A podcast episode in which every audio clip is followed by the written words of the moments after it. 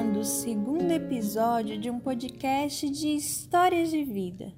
Histórias doces, alegres, tristes e inspiradoras, vindas de moradores de uma comunidade cheia de desafios, mas carregada de amor, mutualidade e muita garra. Meu nome é Vitória Soares e você está ouvindo o Vidas do Buracão.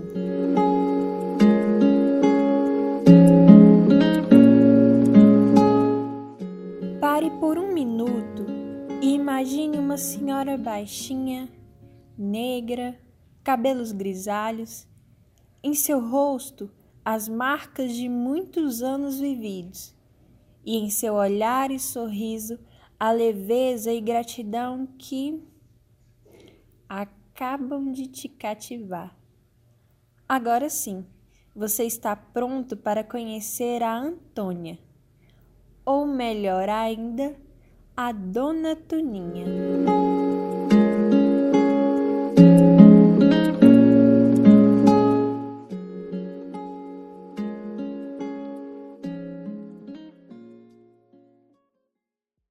Eu me chamo Antônia Gomes Tomás, depois do casamento, mas meu nome era, era Menina do João Gomes. Eu sou órfã de mãe, só tinha pai. Nasci NAC, de 26 de janeiro de 1936, 10 horas da manhã. Aos oito anos eu fui trabalhar na casa da família. Essa, trabalhava durante o dia, à noite, se o papai não deixar dormir na casa dos outros, eu vinha para minha casa. Aí fui trabalhando e tudo. A minha patroa era muito boa, chamava Dona Meire, me tratou bem e tudo fez tudo comigo, tudo de bom. Aos, aos, aos nove anos eu fui para a escola, estudei até a quinta série. Aí estudei até a quinta série, recebi o diploma do quinto ano e comecei a trabalhar. Aos, aos 19 anos, comecei a trabalhar, trabalhava de dia estudava à noite. Trabalhava de dia assim, estudava à noite. Então, depois aos 19 anos eu arranjei, aos 19 anos eu arranjei um namorado. Era sócio da Belga Mineira. Mas acontece que meu pai estava muito doente e ele saiu para trabalhar fora e meu pai morreu e me deixou noiva. Mas acontece, não deu certo, porque papai morreu, escrevi para ele e não deu para ele responder as cartas. Aí eu casei com outro. Vou te chamar Geraldo Tomás, criado com a senhora Demar Pinto. Aí eu vivi muitos anos com ele, sabe? Mas não era boa a minha vivência. Não era muito bom, porque ele era muito mulherengo, mas eu toda a vida segurava o casamento. Porque onde é que eu morava, se a mulher largasse o homem, ela não valia de nada, ela era enxotada. Eu toda a vida trabalhei. Aí fui trabalhando, trabalhando e tudo, cuidando da minha vida e tudo. Aí depois resolvi vir para Valadares. Falei, gente, não dá para mim. Eu quero futuro na minha vida. Aí vim para Valadares. Cheguei aqui em Valadares, comecei a trabalhar. Comecei a trabalhar de, de fui trabalhar de lavadeira. Depois não gostei, fui ser cozinheira, que eu sabe, toda a vida sabia cozinhar. Aí fui, traba, fui trabalhar de lavadeira, de, de cozinheira. Cozinhei muito, trabalhei muitos anos de cozinheira. Inclusive, trabalhei na casa do Dr. Zé Furbino, muita, todo mundo aqui me conhece, graças a Deus. Aí comecei a trabalhar e, e tive dez filhos. Aí tive dez filhos, graças a Deus. Morreu três, morreu, morreu quatro. Tem seis filhos. Tem um homem, tem um homem e quatro mulheres. A dona Tuninha morava na cidade de Nac, uma cidade com poucos habitantes, quieta, tranquila e com uma casa para viver. Nós vamos entender agora quais os motivos que levaram a dona Tuninha a sair dali e morar em Governador Valadares, mais específico, no Carapina, no Buracão. Eu vim para cá porque o meu, o, meu pai deixou uma casa muito boa para mim e um terreno. Aí meu marido pegou e vendeu minha casa. Quando eu subo, eu estava dentro da casa, a casa não era minha, a casa era dos outros. Então eu juntei minha roupa, entrei no trem de ferro e vim embora para Valadares. Cheguei aqui, só tinha mato. E meu cunhado morava numa casinha de tauba. Aí eu pedi meu cunhado, meu cunhado pedia para mim, eu, eu tinha José Maria e Noranei, dois, duas crianças. Aí né, eu pedi eles para pedi para morar com ele, ele deixou. Aí fui trabalhar, aluguei uma casinha para mim e fiquei morando na casinha. Fiquei morando. Fiquei morando. Depois ele voltou, pediu para morar comigo, pediu para voltar e eu deixei ele voltar. Aí ele voltou, sabe? Voltou, mas era muito, continuou mulherengo e tudo, tinha, tinha mulher, tinha outros filhos, tudo. Aí o que, que eu fiz, né? Aí ele pegou e pediu, tornou voltar para casa. Aí né, eu fui vivendo, né? Trabalhando, cuidando dos, do, do, dos filhos. Graças a Deus, cuidei de tudo. Todos casados. Eis uma paixão. Uma paixão que uniu duas vidas, gerou outras e construiu uma bela família. Essa paixão é deixada de lado por conta de alguns prazeres que, segundo sua própria mente, não era possível encontrar no lar que construiu. O marido de Dona Tuninha tinha relacionamentos fora do seu casamento, enquanto vivia ali. Mas para ela, pequenas bênçãos foram colocadas em sua vida para renovar sua alegria e a sua esperança. Aí meu, meu marido era muito namorador aqui em Valadares, arrumou uma mulher, que essa, mas mesmo assim eu morando com ele que essa mulher ela teve três filhos e eu continuei a trabalhar. Aí fui, fui trabalhar na casa do professor do Colégio Bituruna, uma professora muito boa. Aí ela me, me pegou e pegou da aula para mim. Aí me deu aula para mim até o primeiro ano do segundo grau. Aí eu fiquei mais, fiquei mais animada, sabe? Sabia ler, né? Tudo, mas eu já toda a vida eu sei ler e escrever. Aí, aí depois eu, eu fui, fui, chegou a cruzada, chegou o pessoal da cruzada e tudo, doutor, doutor Samuel Gomes pegou e matriculou meus filhos na cruzada e a coisa foi só melhorando. Aí depois eu, eu entrei, eu entrei no, eu entrei na ginástica e a coisa foi só melhorando para mim. Aí minhas filhas estudou, graças a Deus, estudei ela toda. Tem, tem, tem uma que é tem uma neta que é psicóloga, tem, tem uma filha que é. Tem, tem uma filha que é professora, graças a Deus. E aí eu fui só, só vivendo, só lutando com a minha vida, sabe? Meus filhos são maravilhosos. Eu tenho até tataraneto, graças a Deus. Todo ano eu faço, quando eu faço aniversário, eu tenho 85 anos. Quando eu faço aniversário, elas comemoram comemora meu aniversário. Eu sou do grupo do CRAS, meu professor, eu, eu sou do, entrei, no, entrei no, grupo, no, no grupo da família, depois fui para o CRAS, aí cheguei no CRAS, fui, eu sou as primeiras que entrou com, com, com o professor Celso. Bom, o que seria esta cruzada que ajudou a dona Tuninha a educar os seus filhos? Para a gente entender melhor, a Sandra filha da dona Toninha, diz o seguinte: Essa cruzada era chamada Fundo Cristão para Crianças. Não era nada governamental, não. É, as mães eram parceria. Quem comandava era o doutor Samuel Domingos Gomes. Ele já é falecido. Então, uma parceria que não sei te dizer qual a parceria que ele tinha, mas tipo assim, é, as pessoas é, apadrinhavam a gente quando era pequena.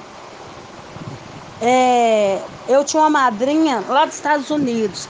Então, sempre no meu aniversário, ela mandava dinheiro para mim, eu escrevia carta para ela, ela escrevia para mim. E o nome dela era Débora, Deb, dessa madrinha minha.